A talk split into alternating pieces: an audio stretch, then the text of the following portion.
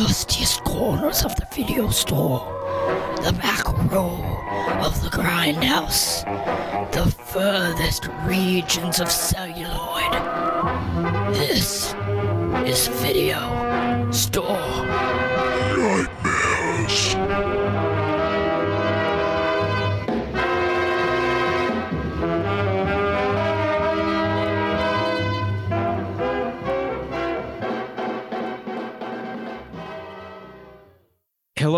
everyone, and welcome back to Video Store Nightmares, the podcast where we discuss the strange, the bizarre, and the politically topical films of the VHS era. Tonight, we're doing the kind of movie that kills its sympathetic black hero off early so we can instead root for the white frat boy who tricks his girlfriend into being drugged and given an abortion against her consent. That's this is that type of movie. I'm, of course, talking about 1990's The Suckling. My name is Luke, and I'm joined by Leland. Listeners, as of this broadcast, you can watch 1990's The Suckling on Tubi for free. You are looking for a one hour and a half runtime. Anything less is going to be an edited version, missing about nine minutes. I just can't imagine missing a single section of this film, Luke. But hey, um, on a positive note, at least the first character to die isn't black, right? Sure. But I was just trying to think as you were saying that, like, what would even the point of editing this film be? Like, who that sits down to watch this movie is concerned about gore and nudity?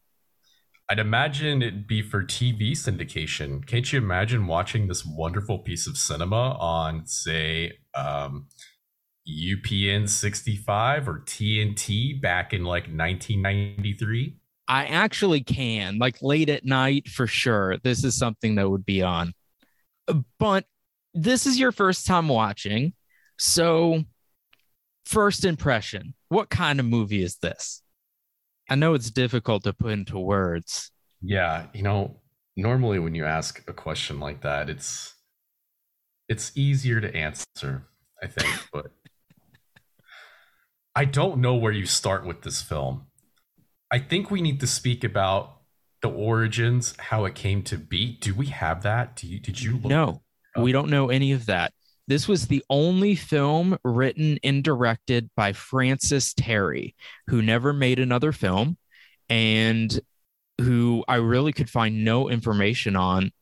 There are some people who think that he was trying to make an anti abortion film. There's some people who think he was trying to spoof anti abortion films. And then there are people who think he was just trying to make an offensive, schlocky horror movie. I don't know what's true.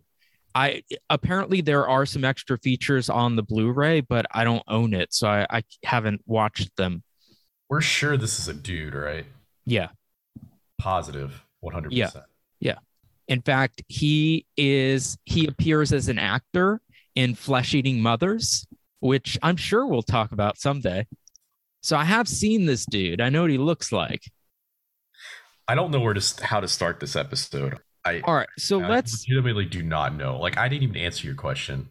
let me try this. So the basic plot of this film is that a young couple, the girl has gotten pregnant.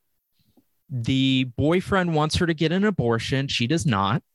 So they go to an abortion clinic slash brothel. And this takes place in the 70s, by the way. And he has her drugged by the madame of the of the brothel Big Mama and given an abortion against her consent, the aborted fetus is flushed down the toilet and returns mutated by toxic waste to terrorize everyone in the house. So, do you think that this film is trying to be comedic or is it trying to be serious horror? This film feels like it's trying to be some Christian fascist wet dream. This is like propaganda that would be used to radicalize very young, ignorant people as to the dangers of abortion, drugs, crime, prostitution, everything, everything on the docket. And uh, feel like it's not trying to be funny, although it does have its moments. And they do really do not seem like they're intentionally going for humor at any point. So I I can totally see that interpretation. It's not actually how I read the film. I don't know if this was the intent of the director or not, but the way I read this is one, it's overtly comedic. I think it's trying to be funny. I just think it's really, really bad at the tone because it has the tone of like a sleazy grindhouse flick from the 70s that's truly, you know, dragging you down into the bottom of the gutter with it. That's what it feels like. But the actual content and special effects and dialogue sound comedic to me. I think that this movie isn't really an anti abortion movie. I think it takes a whole lot of social causes, everything from integration to legalized sex uh, work to um, to abortion, obviously, to education, to like the patriarchy and the role of women. It, it just takes all of these different social issues and throws them into a pot together and tries to make it as nasty and offensive as possible. I think that's what's going on. This film, though, you're right, it has a total issue. It feels like it should be more like flamboyant or something it's missing like the right kind of energy to hit that grindhouse feel. And I don't know if I'm to be able to articulate that. I have some thoughts on that, but I'm to save that for later in the episode. For now, let's just say that most of the people in the movie uh, didn't go on to make anything else. Some of them don't even have names in the movie. Like, you know, when we struggle to remember characters' names, in this movie, some don't have any.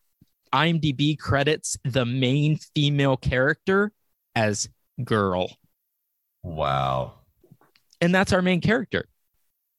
So this movie is pretty unique, I think, for 1990 in that it is truly a diverse cast of characters. We have like four different races slash ethnicities represented and seemingly all different social classes and they're all interacting with one another, albeit in horrible ways.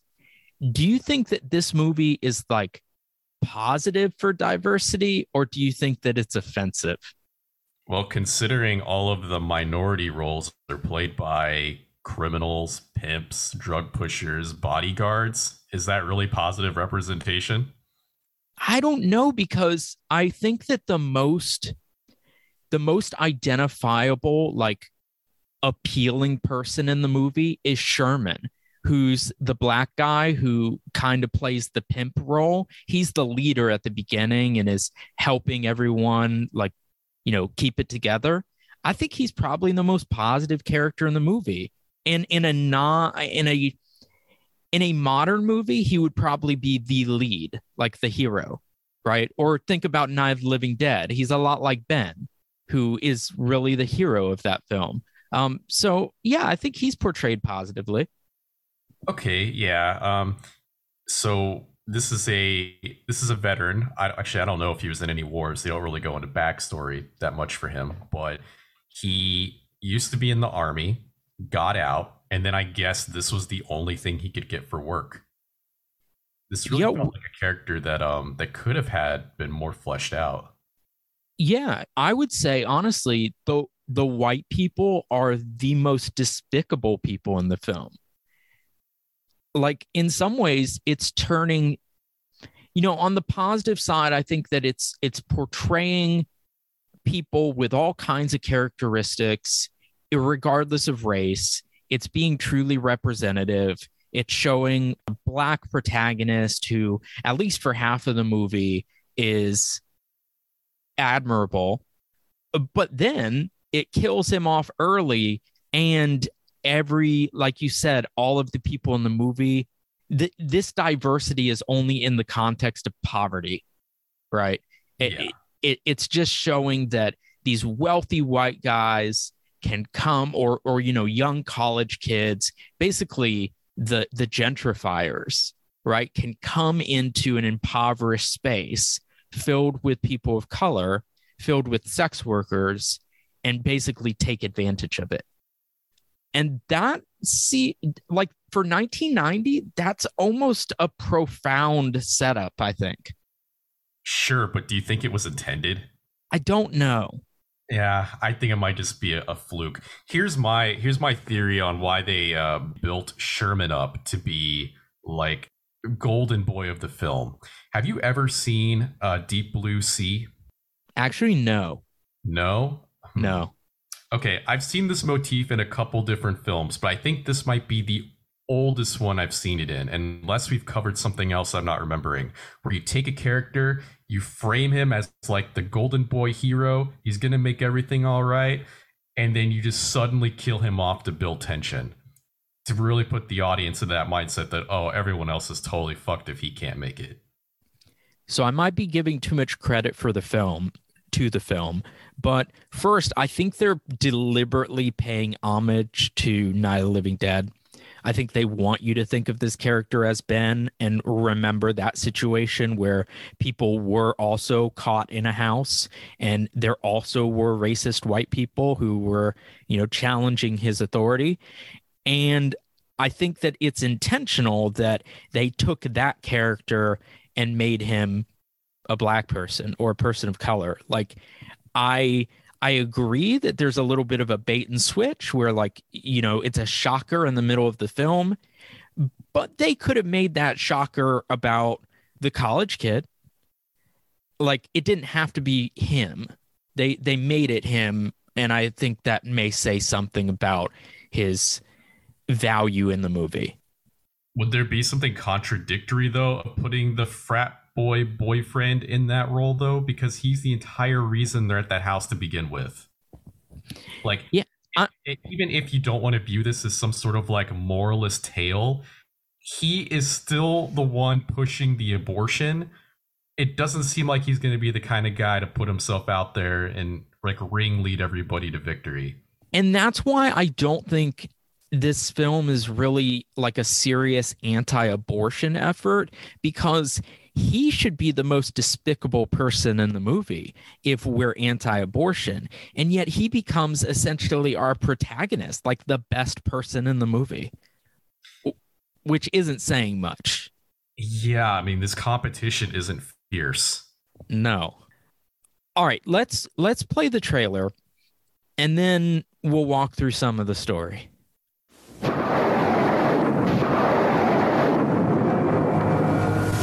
Meet Mommy and Daddy. I told you. I won't tell anyone that you were a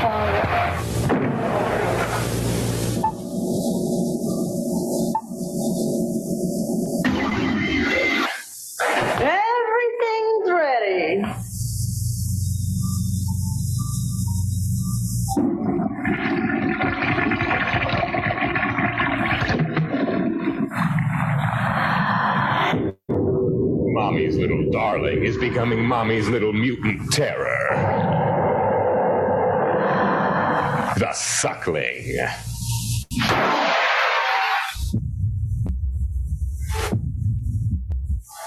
What is going on? We're locked in. Yes, trapped in a bordello, Mommy and Daddy must try and survive their wayward offspring.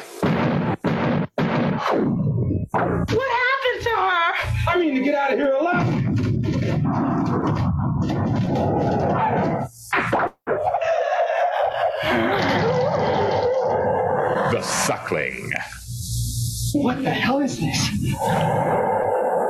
If you're looking for nail biting action and suspense, see The Suckling.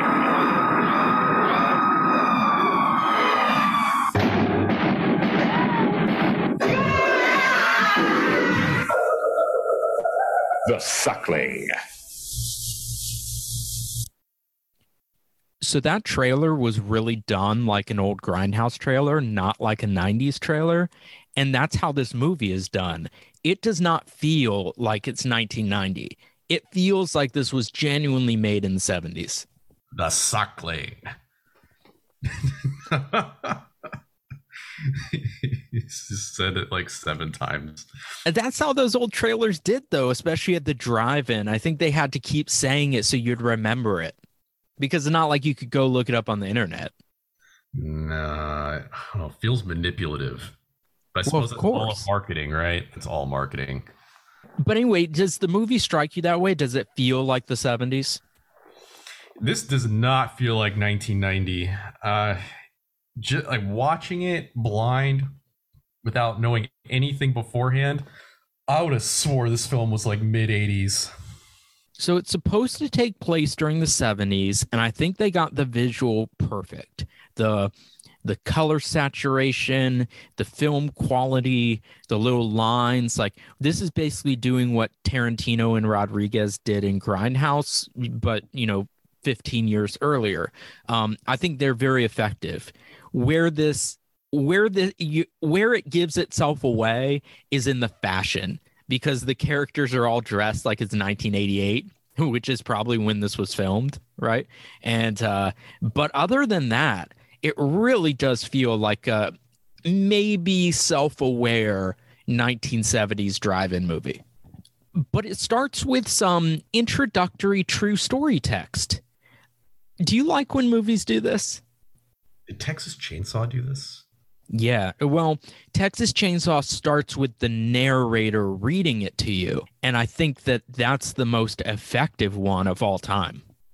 Right. Whenever I think of like scrawling text, I think that's that's the one that that's the one that I always think of first. But I feel like your movie needs to earn this kind of opener. Th- this isn't even the kind of story that can be. Uh, you can't. Okay. All right. All right.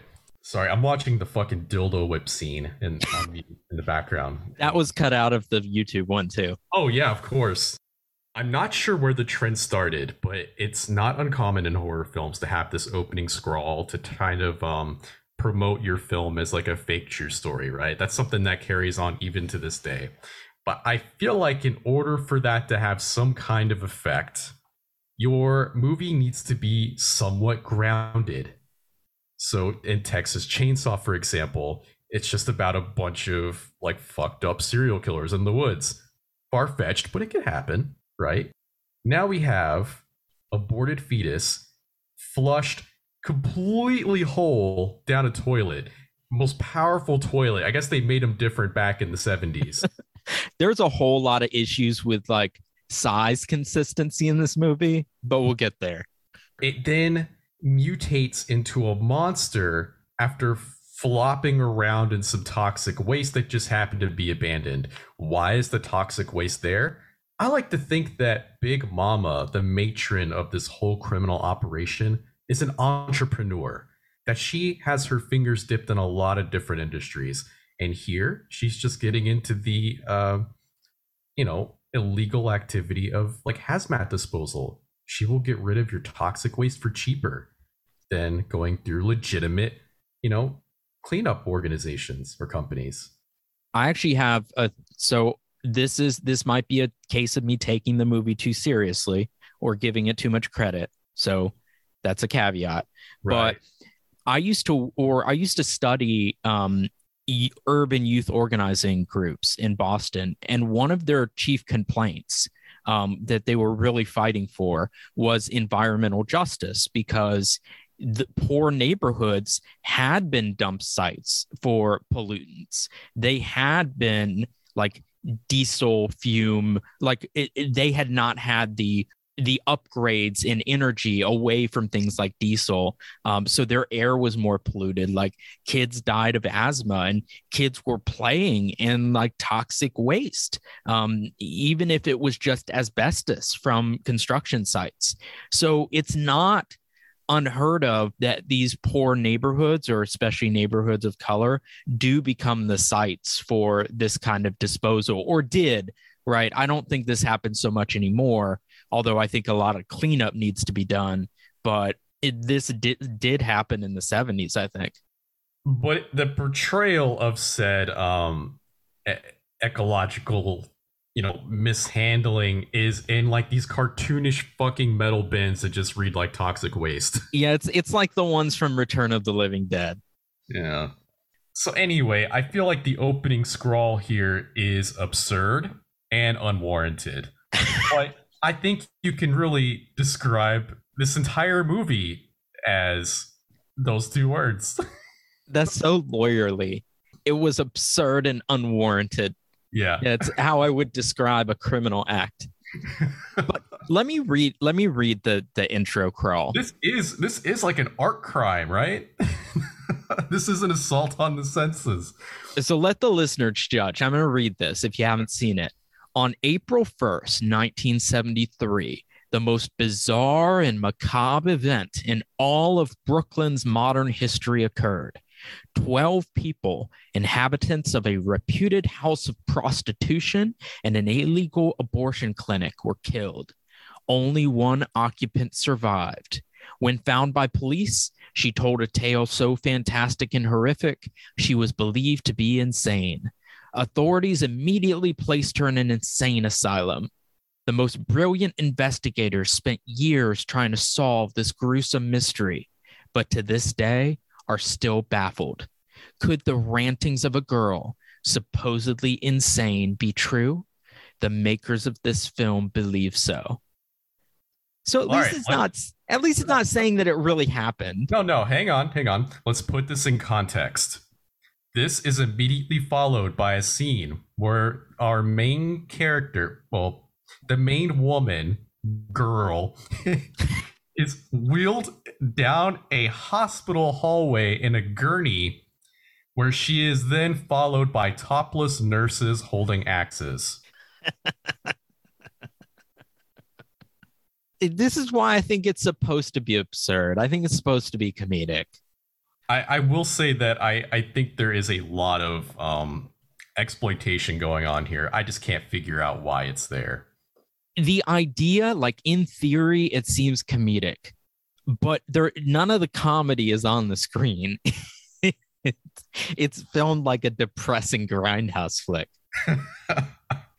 but but see it could this could also be a pro legalized abortion film. It could be an attack on the kind of prohibitions that were pre roe v. Wade right? Where people did have to have coat hanger abortions. And you actually see the coat hanger in this movie with all the like you know the strips of flesh. hanging off of it. And then Oh, the doctor hangs her coat on top of the the innards i'm i'm calling her doctor but it's really big mama the Big the Mama. madam of the brothel yeah. but during the trailer i was thinking about the music what did you think of the music Better than expected. i All right, think it's really good it's by a guy named joseph terry we are i'm getting into review territory but i just want to say that i think this movie starts out very strong as like a exploitative special effects sleaze fest and i think the music really accentuates that in the beginning but then there's a point where once the stage is completely set I feel the movie starts to fall apart a little bit. Well, not a little bit. It starts to fall apart at the seams when the movie starts to rely on the characters interacting with each other to move the plot along. I think that is when this movie starts to fall to the wayside. Well, I I do like a lot of his music at the end of the film. It's very industrial, sort of music, concrete noise music, uh, which I'm a big fan of, as I think I've said in the past. But yeah, this guy he only com- he only worked on one other movie, Head Games, in 1996, and he was in the art department. He wasn't even the composer. But I think he does a great job. But anyway, let's talk about some of the beats of this story the setting of this movie, they go to this, it looks like an old farmhouse in a poor area of town. I think the whole thing is brilliant. Like it looks perfect. And all of the interior looks perfect for this film. Yeah, it's because this film was shot on site in like some seedy ass neighborhood in a house that was built like 40 years prior to the filming of this. Yeah, this is this ranks with criminally insane as movies we've covered with really authentic settings. The only time this movie feels really fake to me is at the end, the scenes in the the hospital or the institution look like the inside of a high school gymnasium with fake walls put up. But other than that, this may be a really dumb movie, but I think the setting is is truly horrific and feels very real and threatening and grimy. And it reminds me of like a Frank Henenlotter film, like Basket Case. Um, I think that's kind of what this movie's going for, by the way. Like, I think that's the tone it's trying to capture. It's just not as good at it. But she wants to have the baby. And she says that even if she you know, she won't tell anyone he's the father. She's going to put it up for adoption. And even if she did want an abortion, this place is, is isn't legal. But he insists that she at least go in and talk to him. And that's when we meet Sherman, who is kind of the bouncer slash pimp slash bodyguard character, and Big Mama. What did you think of Big Mama? I like how she had the she has the uh, the monogrammed like fucking cufflinks on her collar for BM. yeah. Her outfit in that scene reminds me of like Beetlejuice. It's like a striped black suit with a roughly white tuxedo style shirt in the front. Um, and that's how she looks in the whole movie, like ridiculous. She looks like divine. Like that's the look she's going for this this character needed more screen time, needed more fleshing out for the script, and she starts she's she's foreshadowed as being this like authority figure that all of these other criminals will listen to. But then as the movie carries on, it uh I don't know, she just doesn't live up to the hype. I think that's intentional. I'm being very obnoxiously academic in this episode, but um, I I think that I think I we th- call this we call this cognitive dissonance. In the in the beginning, she is like the feminist ideal, right? She's powerful, she's dramatic, she has created her own business as unethical as it might be. All of these men listen to her, she has clear authority. But then once things really start happening, she loses any authority she had. At one point, she tells one of the other women, like, don't worry, Big Mama's going to make sure everything turns out all right, or something like that. And the other woman is like, I don't think so. And it's clear she's lost any of her maternal power and the men have taken it from her right with their guns and their fighting and their their strength and i think that that's uh that's almost a feminist critique do you think I'm just uh, insane here, or oh, okay, is, okay. is there any merit to this? All right, so so this savant Francis Teri created his life's work, a movie about a mutant aborted fetus come to life to seek revenge for the violation against God's will of life, where he where, where Francis here is tackling the issue of abortion, gentrification, classism, and now on top of all that, oh oh, oh and sex work, sex work's place in society, and and then finally feminism, right? Are we? Tr- is he trying to tell women to to stay out of organized crime and stay in the kitchen? Is that what we're getting at? This is the moment that Video Store Nightmares goes full woke. and that's the last time I'll ever use that word because I hate it. But let's let's move on to the let's move on to the meat of this scene, right? Where Big Mama gives who is oh our main girl doesn't have a name she's just girl girl that makes our job so much easier so big mama offers the girl some it looks like kool-aid but i guess it's wine it pours she pours it out of a pitcher and at first girl is like no i don't want any big mama says never refuse hospitality and I love this room they're in. There's like wood paneling and creepy art on the walls and a ventriloquist dummy in the corner. And this is like the abortion room. I really thought this was going to be a bathroom and they were going to throw her in a bathtub for the abortion. But no, it really just is like some kind of closet with a with a fucking fan. The fan is creepy as hell. Did it creep you out? It didn't creep me out, but I think it really sets the tone for uh just how dingy this fucking room be. It's it's masterful though. There it's a it's a dirty fan that's built into the wall and I actually haven't seen that in real life before. And it casts these rotating shadows on the rest of the room. So there's lots of scenes where these rotating shadows are going across the camera, and it, it seems very artsy and dark and moody. And by the way, I wa- this was my first time watching like the HD remaster of this, and it looks incredible. the The movie used to look like real fuzzy and scuzzy and dirty. In some ways, that felt more authentic, but I was amazed at how artsy these shots looked in the cleaned up version.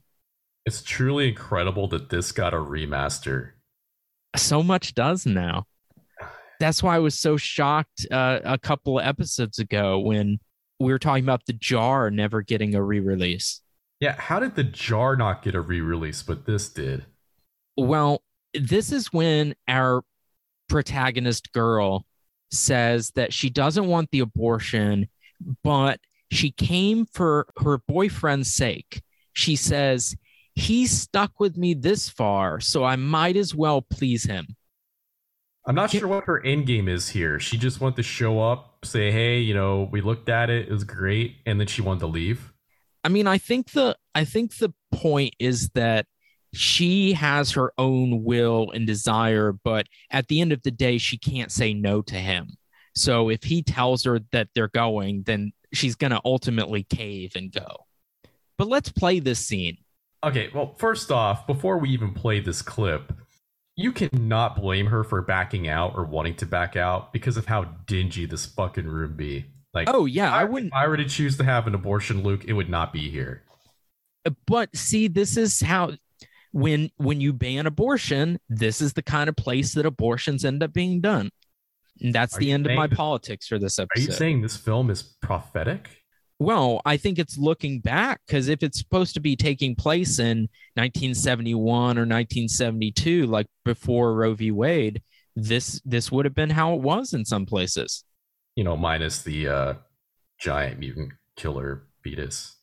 Yeah, see, this is really a, a revenge film on behalf of women or fetuses or both. I don't know. Okay, no, I got it. Francis Teri here is really just trying to educate us on the merits of having government institutionalized sanctioned abortion so that we can avoid situations like this. And the mutant killer fetus is just a hook to just get, you know, butts in the seats in the theater so that he can spread his political message. Yeah, throwback to people like the Kuchar brothers. That's who he's really paying homage to. And then the prostitutes and the nudity, just all extraneous. That's a bonus. He's just chipping it in there. Have fun, guys. That's my deep cut and my politics for the day. Let's play this scene. You've decided to do the smart thing. Yes, I'm having it. I'm only here for his sake. He stuck with me this far, so I might as well please him. Anyway, what do you care? You just want the money. Child, I don't need your money. I own this big house and I'm living good. You're young, so let me explain something to you. Having it when the time is right is the smart thing to do. I won't kill it. Child, listen. You can speak all you want to after I'm finished. This thing you think you're killing has no eyes, no ears, no fingers. It ain't human. Not yet. This is the easy way out. Real easy. Be smart. All right. So if we're really going with the narrative that Francis Teri here is actually pro abortion, don't you think he'd be at least trying to cast Big Mama in a more positive light? Because she's using some very frank terms. No bedside manner here whatsoever. I think he's trying to emphasize how horrific the whole experience would be if you had to get an abortion this way instead of with your healthcare provider. Ah, so you know, if you're getting an abortion with somebody who's just in it for the profit, then this is what you got to go for. This is what you got to deal with, as opposed to the healthcare industry where they do it for profit in America at the very least. Hey, I, like Planned Parenthood is nonprofit. We could argue about the salaries of their overhead, but they're ostensibly nonprofit. But anyway, there is no character in this movie that it ha- has any redeeming qualities, really, um, except for Sherman, I think. Eh, What so, girl, girl is, we only see her victimized, right? Like, she doesn't really make any decisions for us to judge. so are you saying that if girl were to be a fleshed out character, that we would just like her even less? I think so. She's at least like showing empathy and compassion for this living thing inside of her.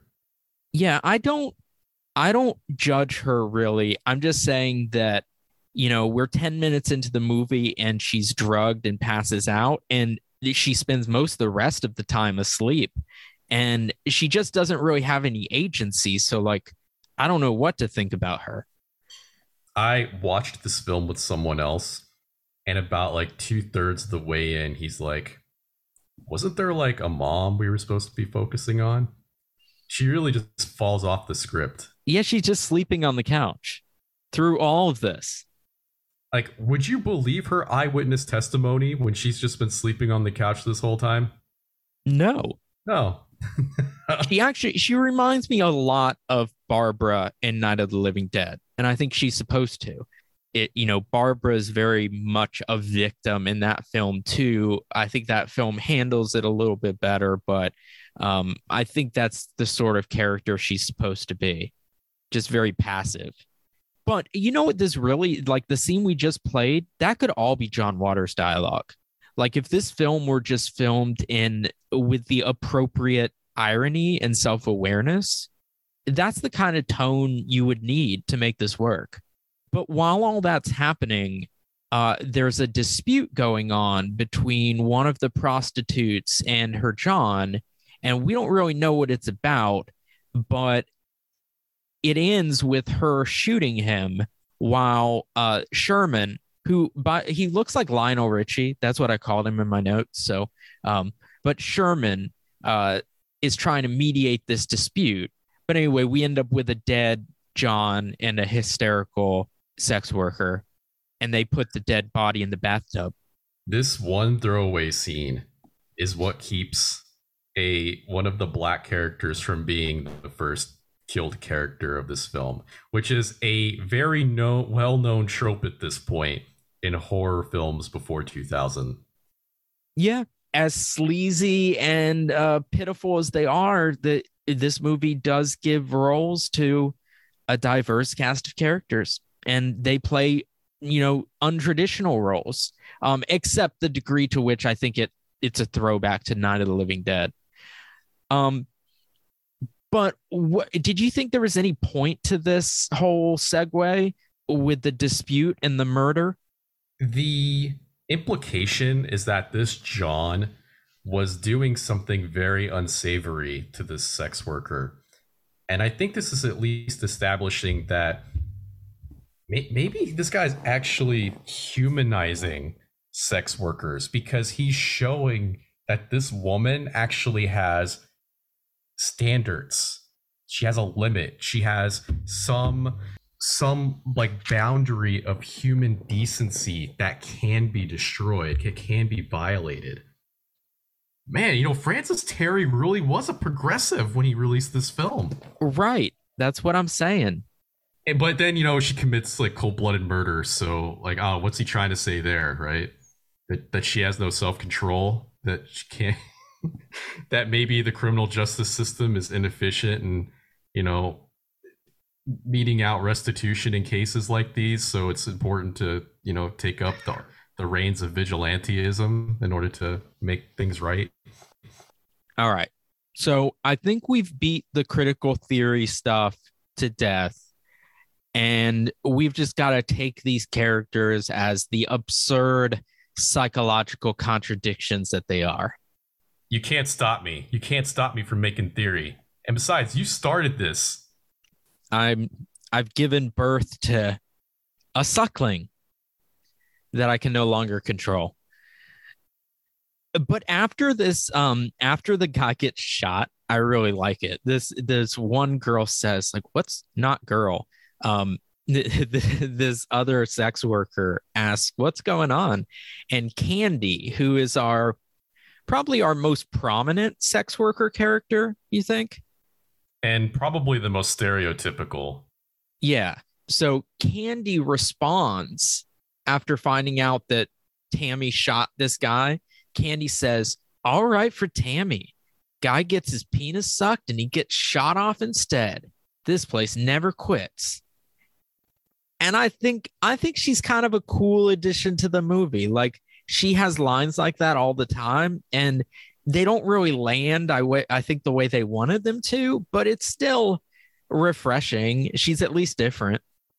She definitely has the look of that like late 50s washed up woman who is just in the gutter selling her body.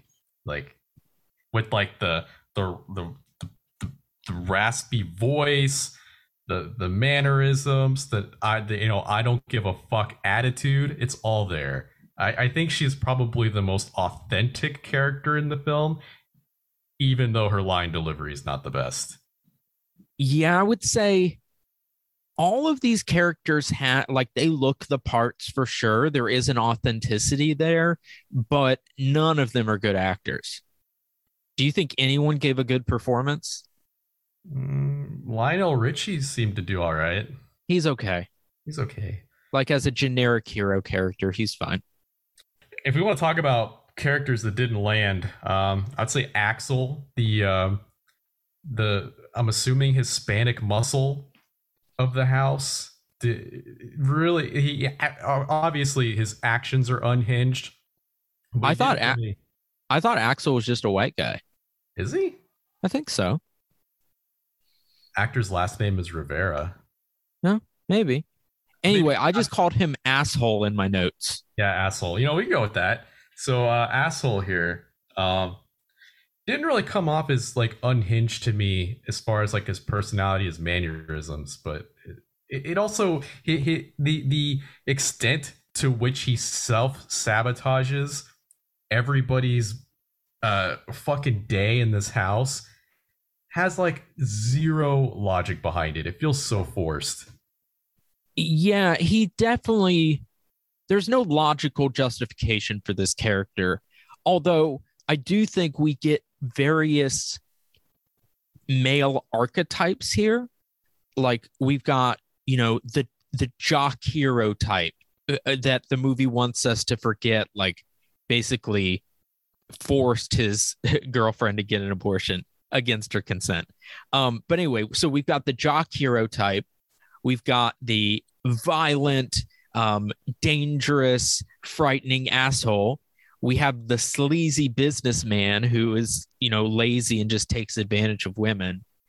And we've got the sort of hero type that is going to lead everyone, you know, the ex military guy. These are very archetypal roles. And that's kind of how I took it, even though it doesn't, even though there's no backstory or character development. All right. Well, speaking of representation, uh, this this one prostitute, John, who's probably the most obnoxious person in the film, despite the fact that he's not really uh, he's killed less people than fucking asshole. Yeah, I just called him businessman businessman. Yeah. Just because he's wearing a suit, we're gonna assume he's a businessman. I think at one point he says he's a businessman. I mean, anybody can say they're a businessman.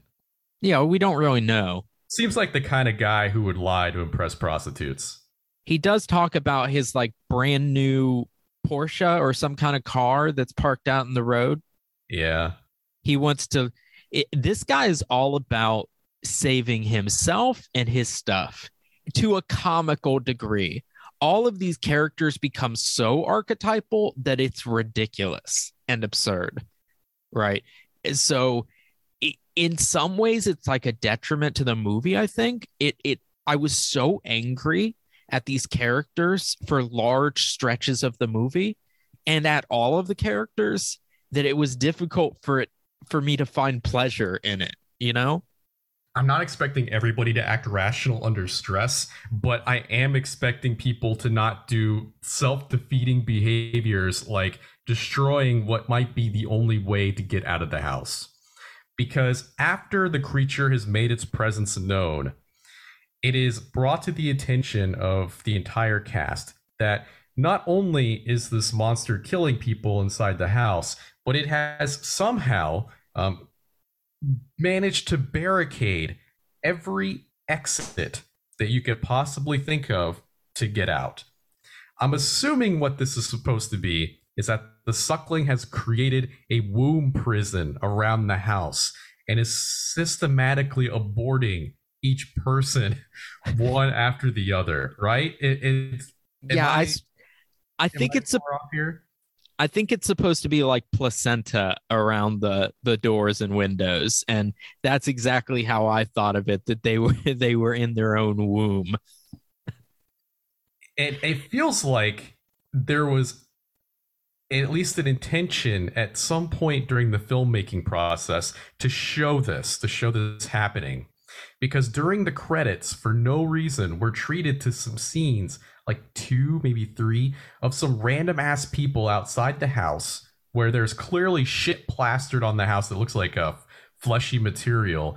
And they're getting absolutely fucking destroyed by some acid that was created by the uh the suckling it's, itself. Yeah, they're like melting and pulling away their skin and turning into skeletons. It it's cool special effects, but I have no idea why they're there. Yeah, it found there's absolutely no scene in the movie where this is this could really take place unless they really wanted to shoot more exterior shots and then either they didn't make it into the film or this guy ran out of money to make the movie so they just kind of used what they had. I think they ran out of money, and I think that's one of the reasons things fall apart in the end. So it's around this time that we see the suckling for the first time, and it starts by them flushing the fetus down the toilet, and we see it going down this. Um, we see it going down this slide and into the sewer. This movie was called Sewer Baby in Europe, which is a more fitting title, I guess, but I don't like it as much but anyway, so we see the sewer baby laying there, and then we see him begin to transform into the suckling. What did you think of the special effects and the look of him? I don't think we will be able to properly describe just how this scene looks, where you see this pitiful, this absolutely pitiful fetus model tumble down a fucking sewer chute into a grungy, stereotypical Hollywood sewer with plenty of lighting and flowing water only to have this lump of flesh get carried by the current into a large pool of toxic waste where we are then treated to honestly a very long sequence of this thing growing in size and there's a point where it gets to about the size of a child and it's a very articulate puppet that pulsates and moves and looks and it's like impressive for everything else in this film. The special effects are actually pretty top notch. All I think they're really cool. yeah.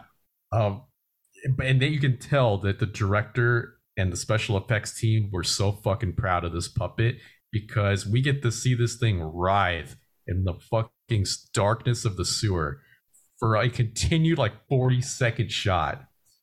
And I actually think I think this is the the coolest visual we ever get is is the suckling before it becomes the suckling when it's that Yeah. pitiful fetus thing and it starts to pulsate and writhe around. But the suckling is pretty cool too. It's okay. I think the eyes needed to be more monstrous and less uh less human like. I mean, it, it I think it's supposed to look comical. I don't think it's supposed to look scary. I'm not sure. It looks like it has the eyes of like a Theodore Rex or some shit. Yeah, it reminds me it reminds me of like the the mother monster at the end of Dead Alive. Like it it's it's grotesque and I guess kind of creepy, but also just ridiculous and just kind of funny looking. It's got like googly eyes.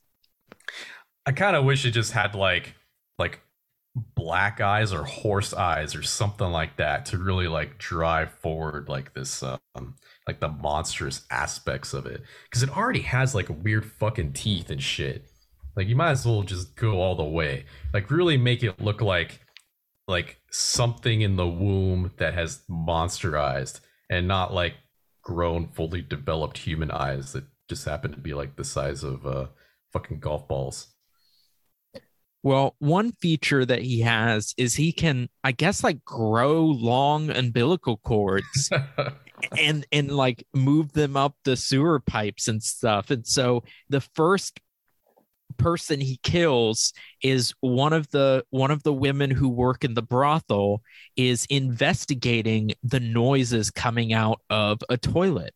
And so she kneels in front of it and the umbilical cord comes out and rips her head off and pulls the head down the drain, I think.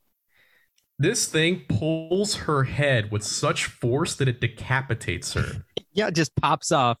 pops off, and then her body just sort of like rides around in the bathroom like a chicken would. like that actually happens with people.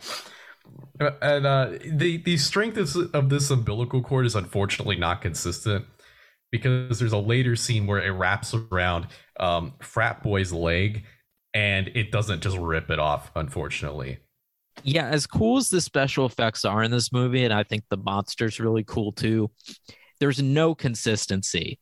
It it changes sizes. It um, can sometimes it can fit in pipes or drains, but in the next scene it's giant, and the umbilical cords sometimes they get cut off, but then they seem to regrow. He seems to have multiple ones, and sometimes they seem super strong, and other times, yeah, they they're they do barely anything. hey man, have you ever tried to flush a whole human head down a toilet? No, but it works apparently. Yeah, again, they just built toilets differently back in the 70s. Oh, that's I didn't even think of that. That's exactly it. Well, you you know, nowadays you got your environmentalists flushing with minimal water usage.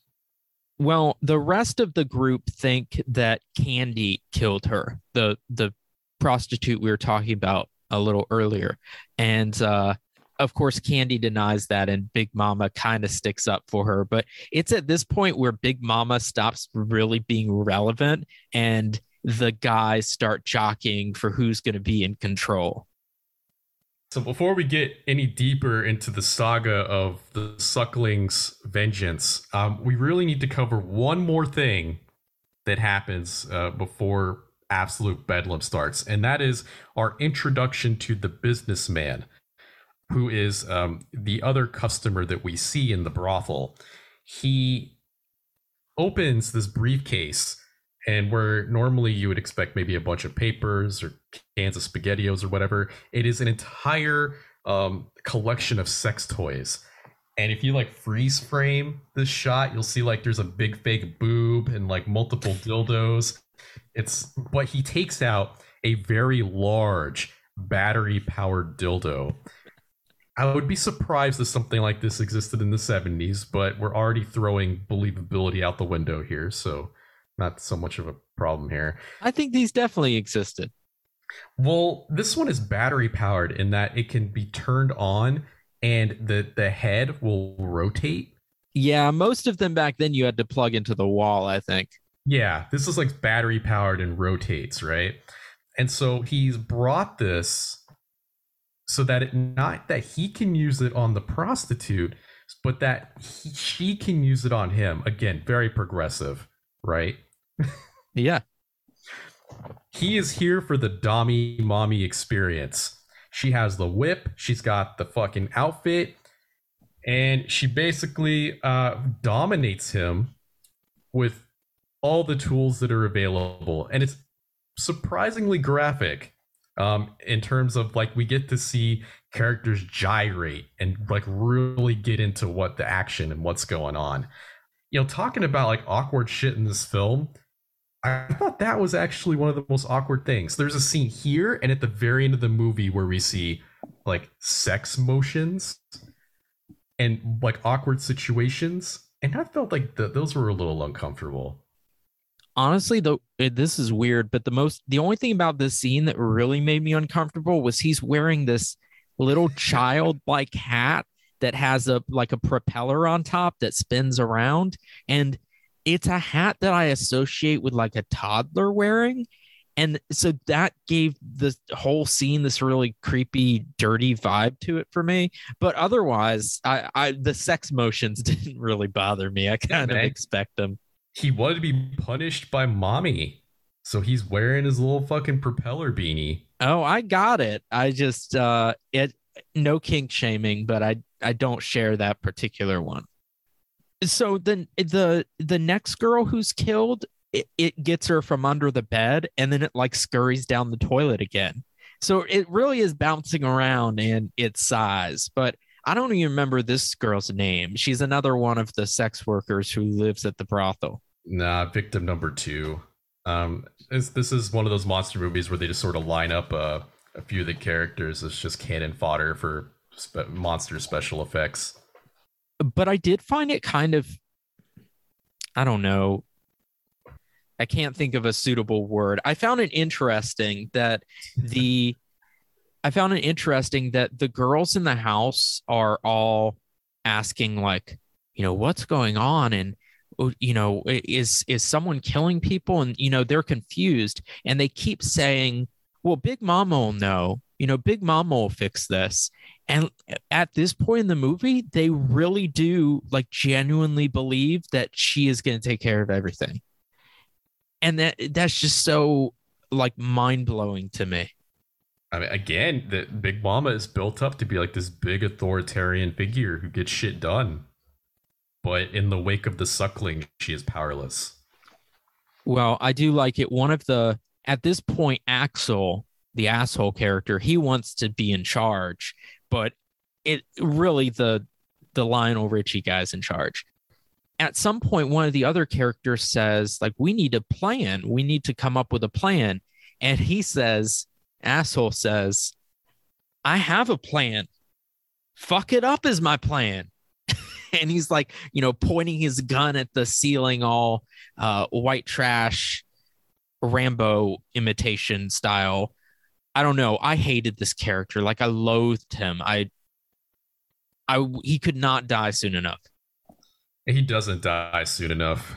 No, he doesn't. He makes it almost through the entire movie. But I, I like he's not the kind of character that oh you love to hate him, right? Like Orson Welles in Touch of Evil. No, this is like I hate hated him. I wanted him out of the movie. Like, why does anyone keep this guy around? Hate. Well, they actually vocalized that a few times because Sherman is about to shoot him and says like we would all be safer without him here. We can't trust him. But the suckling breaks through the wall and grabs him and that's the end of Sherman. It's not really established whether the suckling actually kills Sherman or if assholes errant fight uh, a firing of his pistol in the direction of the suckling is actually what kills him. Were you surprised by this scene? I was surprised that they killed him off. I, I thought he was going to be more prominent until the end and then maybe kill him off. there's only a few scenes like this, but there are moments where it is seems like a genuinely well crafted horror film. Like this is a genuinely shocking moment where a great looking practical effects monster bursts through a wall and grabs our main character, crushing him. Like i- this is a well done scene. I mentioned Deep Blue Sea earlier because there's a similar situation, except the character has just finished giving a very inspirational speech about how they're going to overcome the, you know, homicidal sharks, and then uh, is immediately killed by a homicidal shark. This happens like halfway through the film. Uh, I think I've I've heard of that or seen clips of it. But let's talk about the businessman a little bit, because in addition to his mommy kink, he has he, he has less desirable personality traits. He he tells he tells um one of the girls at one point, he's like, I need to get out of here because unlike you, I have things to live for. Those are the kinds of things he says. Right. So, what did you think of this character overall? Is he supposed to be like the quintessential American? Is is this supposed to be a mirror for the audience to look at and be like, "Oh my god, is this something I would say?" I think he's supposed to. I think he's supposed to be like an elitist, you know, or classist, uh, wealthy guy, probably acting wealthier than he is. Right? He seems like a like a middle class guy to me, but um, he absolutely refuses to use a hammer and screwdriver because that is below his station, sort of person. Yeah, this guy who uh, such high class secretly just wants to be penetrated by his mom. It, you know, I actually thought it was pretty insightful. Um, there's a moment where the Lionel Richie guy is, you know, get forcing him to do some work, and he says something like, this is horrible. I've never been treated like this before. And I think it's Candy says he doesn't like his new social position. And I was like, that's like, this is probably the first time in his life that a person of color or a person without a degree or a professional job is telling him what to do. It really is a, it's an inherently dramatic situation it is very, very light defense. They're asking him to take a screwdriver and use it as a chisel with a hammer against a solid wooden door. Luke, why would they choose to try to chisel through this fucking door when they literally just opened a window and have access to like the fleshy womb? Wouldn't I, they have a better idea, like chance of using the screwdriver to like chisel a fucking like hole in the womb of, of nice, soft, tender flesh to escape. Look, I also if, find it hard to believe that these are the only two tools in this entire house. Well, look, in in, in its defense, people act irrationally under stress. Right. right. And so, and I think there's some degree to which Sherman is just doing something right? He's not sure what to do, but he he knows that doing something is better than nothing. And so he's giving people tasks to do. And this one elitist businessman is the only one who's not like doing his task. And uh well, except for asshole, he's upstairs passed out because Sherman had to beat his head. I think he like karate kicks asshole and into unconsciousness. Yeah, they have a lot of altercations. So, so anyway, this eventually segues into a, a fucking Looney Tunes plan where frat boy decides to make a fucking battering ram, a suspended from the ceiling with parts assembled around the house to, to try to break the door down. I didn't I want to make sure this is a door that opens outward, right? Like like it opens into the house so out, uh, like so in in terms of the direction they're facing, it opens into the house. Right. So they're they're they have to battle ram through fucking solid wood and the reinforced fetus wall on the other side. They are also having to go through the door hinges, which they don't bother to take off. Yeah, at no point did I think that this was going to work. It just comes off as pitiful. And speaking of pitiful, the business guy, first, he tries to pawn off the hammer and screwdriver to one of the women. And it, Lionel Richie won't let him. And that's when he gets all mad. But he goes to that same girl later and apologizes. And then he says that he really needs it. And he'll give her a hundred dollars to go upstairs with him. And when she says like no thanks, he flies off the handle and calls them uh, calls her and her friend cheap whores.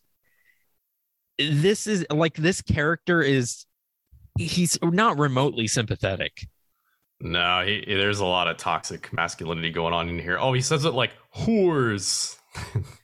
Yeah, he fucking I don't accent. know what kind of accent he has, but I've only ever heard uh, Danny DeVito pronounce it like that too, like on uh, Always Sunny in Philadelphia.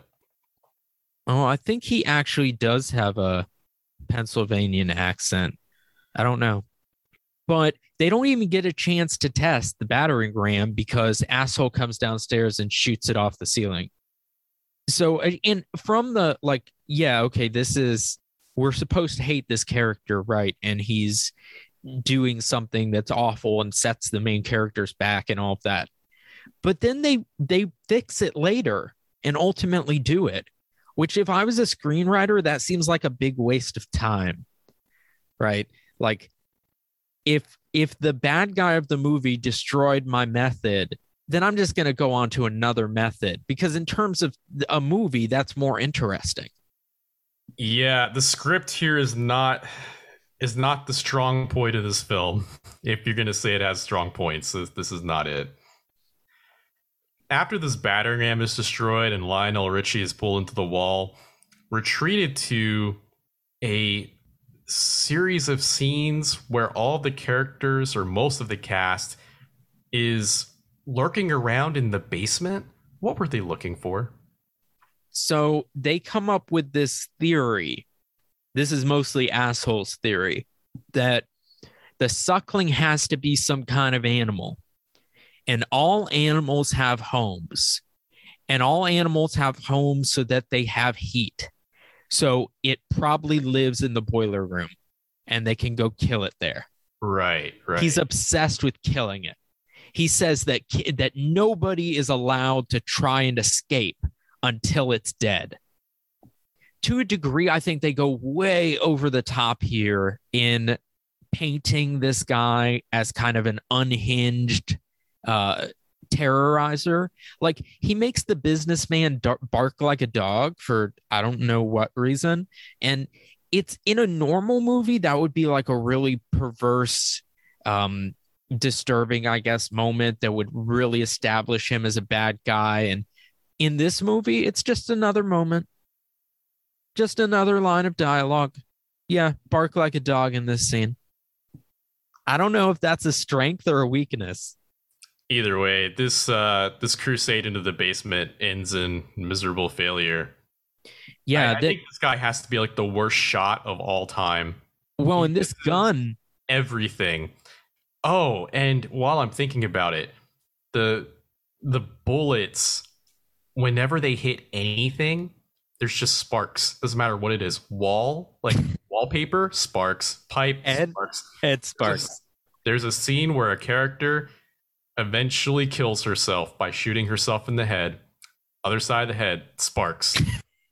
yeah i noticed that um but not only are they sparks they're limitless i mean they never reload this gun i kept thinking that it was going to be a plot point that it ran out of bullets but that's not until almost the end of the movie and this is after he's fired a bunch of holes in all the hot water pipes and one of them has blasted him in the face and burnt now he looks like two-face with half his face burnt but he doesn't seem to react to. Yeah, he only has himself to blame. Nah, he he is blinded with bloodlust. He just wants to he just wants to kill this fetus. Yeah, he's he's terrible. Um, but this is the part where I thought that actually the the music and the special effects and the visuals are all really effective. Uh, we got we get this sort of unnerving uh, industrial experimental noise music, and the suckling can burst out of walls at any point or shoot its umbilical cord up through the pipes and you know, all these people are sitting against the walls.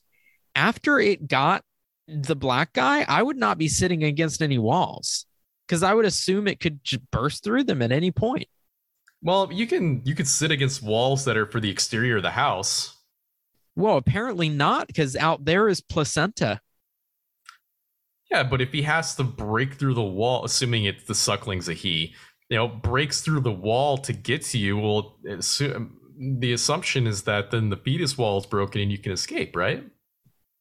Yeah, I guess so. Yeah. Anyway, um, maybe you know we, we have already probably put about fifty times more thought into the script than whoever wrote it. Uh, we'll never know. Uh, or I mean, maybe maybe the Blu-ray reveals. If anyone has you know heard documentaries or interviews, let us know because I'm genuinely curious what what this guy's like. Um, but let's skip ahead and talk about asshole's death. He is running at the the he's running at the suckling with a metal pole. He's gonna spear it. But of course, the suckling just steps out of the way because he's he's moving from across the other side of the room. And so instead, he rams the metal pole into the electricity circuit and electrocutes himself and then explodes. The electricity circuit, it's like a whole ass power box. Yeah, it- whatever it is, electrocutes him and then he explodes. Yeah, he that's what happens to the human body when it's exposed to too much electricity. It just it just explodes. Well, they, yeah, uh, they that's the same Okay, so, reason. like, let, let, let's think about this approach, right? He walks into this room, and this monster is actually already kind of self electrocuting on this box for whatever reason. I'm not sure why. So Maybe he- his- maybe he he thrives on electricity. so then asshole's first instinct is to pick up a metal pipe to stab the electrified monster to kill it. Like even if this plan succeeded, he still would have died. Like the electricity would have just assuming the the the suckling is conductive, would have just gone straight into him and he would have died. Yeah, I mean he's an idiot. But the most important thing about this scene is that now asshole is out of the way. So we can go back to uh, making this fucking battering ram. Yeah, which eventually works, right? And they bust a hole through, and they want to send girl Wait, out. Be- wait. We need to describe what's on the other side here. no, we're not It even to. just- it, it, it isn't even just the outside. What is it, Luke? What is out there? we don't know yet. They have to send someone out to investigate. And they want to send girl because she's the smallest, and, which seems like a sensible idea. But the businessman won't have it. He wants to go first. And so when he goes through, he enters what appears to be a big mess of ropes and pieces of cloth. But I think it's supposed to look like internal genetic organ placenta something. This man straight up crawls into the fetus dimension. Yeah. He It goes he goes a long way. Like, imagine if you were to make a pillow fort in a womb. And he he goes a long way crawling through it until the suckling gets him because somehow the suckling is out there too. Or do you think it's a different suckling? Nah, it's the suckling. But to be fair, you know, he kind of like made this thing. It's like his house. Again, assuming the suckling is a he. Um, so it should have like very knowledgeable like terrain knowledge, uh, terrain information about how to get from one place to the other, and it can again go through pipes, go through walls. It's basically limitless.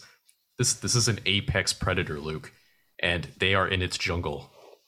Well, I I don't understand, and this might be my own limitation. I don't understand how it can reduce its mass, right? I know how it can change shape, but I or or you know even squeeze into spaces, but I don't understand how it can literally become smaller.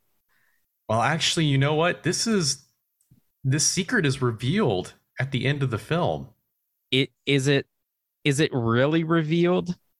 Well, everybody decides to give up on trying to escape because good luck trying to crawl through that, you know, death pillow fort. So eventually, Big Mama separates herself from the group, gets picked off, and then we're left with Girl and her boyfriend. So then the suckling comes to them, and it it bursts through the floor, I think, and gets the the boyfriend. right in front of her. And she, aghast in horror, knows only to back away, to get away from this thing, to make as much space as possible. But now she's on the ground, on the floor, her back against the wall as this thing approaches her. And my first thought was that it was to like approach her and then it was to be like mama or something and somehow that would disarm the situation. That's not what happens. No, this is very um if you've seen Xtro, this is Xtro territory. It it just gets smaller and smaller and smaller until it's like a little fetus creature again and it climbs back inside of her. We see it like wiggling under her dress and then bulging up under her dress as it crawls back into her stomach. What did you think of this scene? I did not see this coming at all. I I did not anticipate. I probably would never have anticipated this to happen. But at least we have the mystery of it going through pipes somewhat solved, right? If it is able to constantly change its size at will. Now, do you think that do you think we are supposed to believe that or do you think that this is supposed to be a reveal that it was never real to begin with, that it was always her? So that meaning she just she systematically killed everybody in a in a crime had like a crime crack house Yeah, in vengeance for the abortion she did not want. right. That seems far fetched, especially for the ending. Yeah, it. I mean, I think it is I think it is a read we could have on the movie. Like I can totally see someone thinking that. I, I don't I don't think it works entirely. Um so but it is a possible reading. It's either that or it can just change its size. Yeah, either or. So of course the doctors don't believe her and she ends up in uh, the gymnasium insane asylum with uh, other, you know, classic 70s crazy people. And the nurses decide that they they're going to rape her. So they take her out in the hallway and strap her to this gurney thing and he starts uh, going to town while the other one keeps a lookout. And that's when the umbilical cord appears. Were they nurses or orderlies? I don't know. They're they're they work in this institution, whatever it would have They're been. like they're orderlies. They're orderlies. Let's not besearch the nurse profession on, on the, the home stretch of this episode. well, the suckling gets them. Is it okay for the suckling to get orderlies, just not nurses?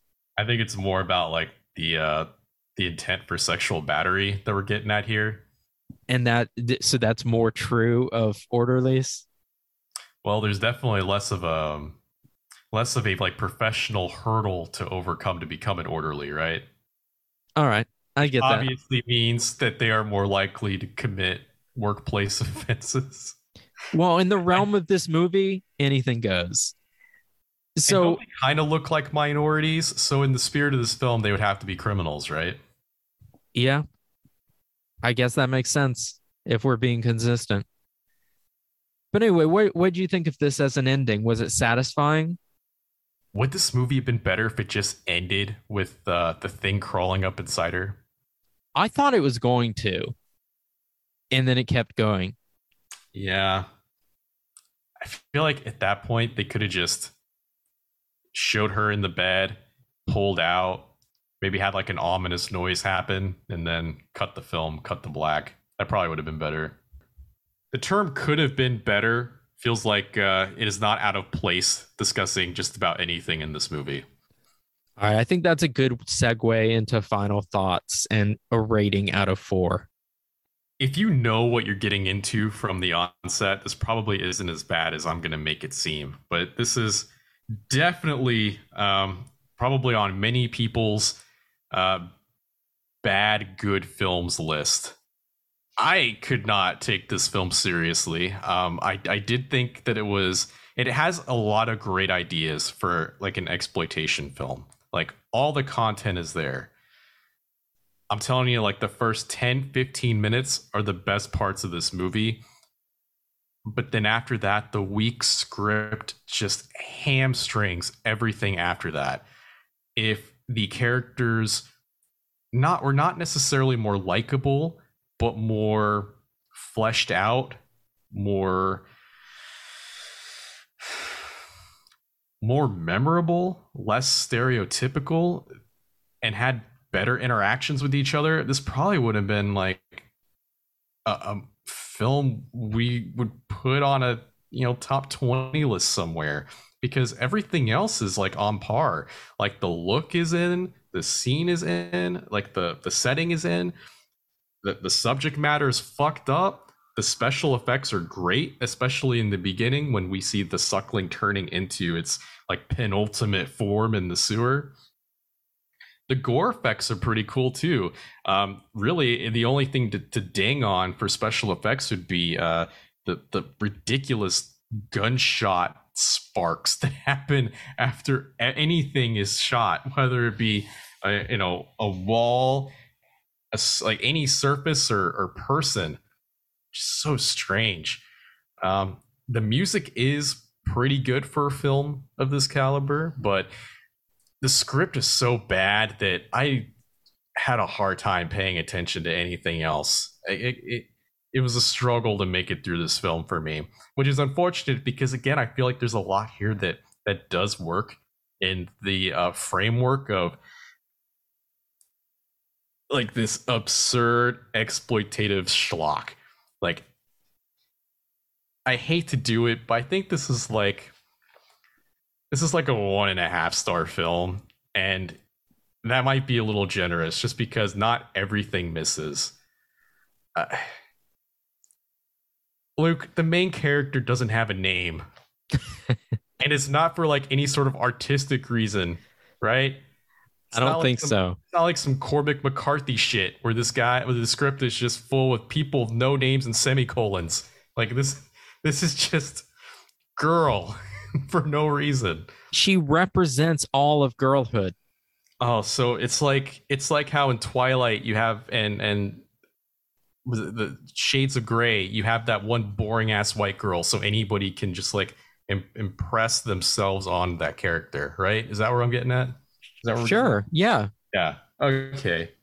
Great. At least they bothered to name their characters. They didn't even take the was it Francis Teri did not take the the time to do that. Well, I'm I'm not okay. I think this movie is like it's one half 1970s drive-in grindhouse schlock exploitation, the kind of stuff that I really love. And all of the aspects of the movie that are from that lineage, I think are really good. Like it, with the right tone, this could be a John Waters script. Like he could direct this, I think, and make it work. But this is just not tonally handled as well.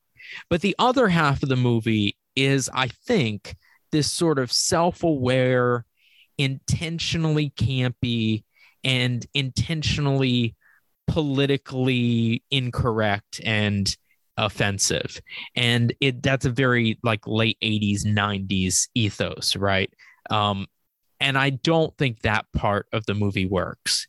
Uh, I don't think any of its humor really lands. I think it it's more funny because of its ineptitude uh, than anything else. Um, but I enjoy the experience of watching it. I get a kick out of the characters. Uh, if you can like not take them seriously and you know treat them like characters in a trauma movie, kind of, then I think it, you can enjoy them. I love the look of the film. I think the suckling itself is really cool and um, the special effects are well done. The only part of the movie that really bores me is the scenes that turn into like typical monster movie fare where they're like chasing each other around in the boiler room or you know through the shooting him in the walls all that stuff i don't think works and I, it I it's kind of boring to me. But the rest of the movie, I get a real kick out of. Um, I'm gonna give it. I'm gonna give it two and a half. That is too generous, and you know it. I think there's a lot interesting going on here, even if it's not intentional. I will say though, I kind of I kind of missed the wokeness of this film watching it until you uh until you brought it up. So thank you for introducing that aspect to me. I mean, I I am I am fairly certain that I'm totally wrong. and none of that critical theory stuff is is intended. But who knows? Let's consult the 8 Ball, which cannot answer that question, but it can tell us what we're going to watch next week.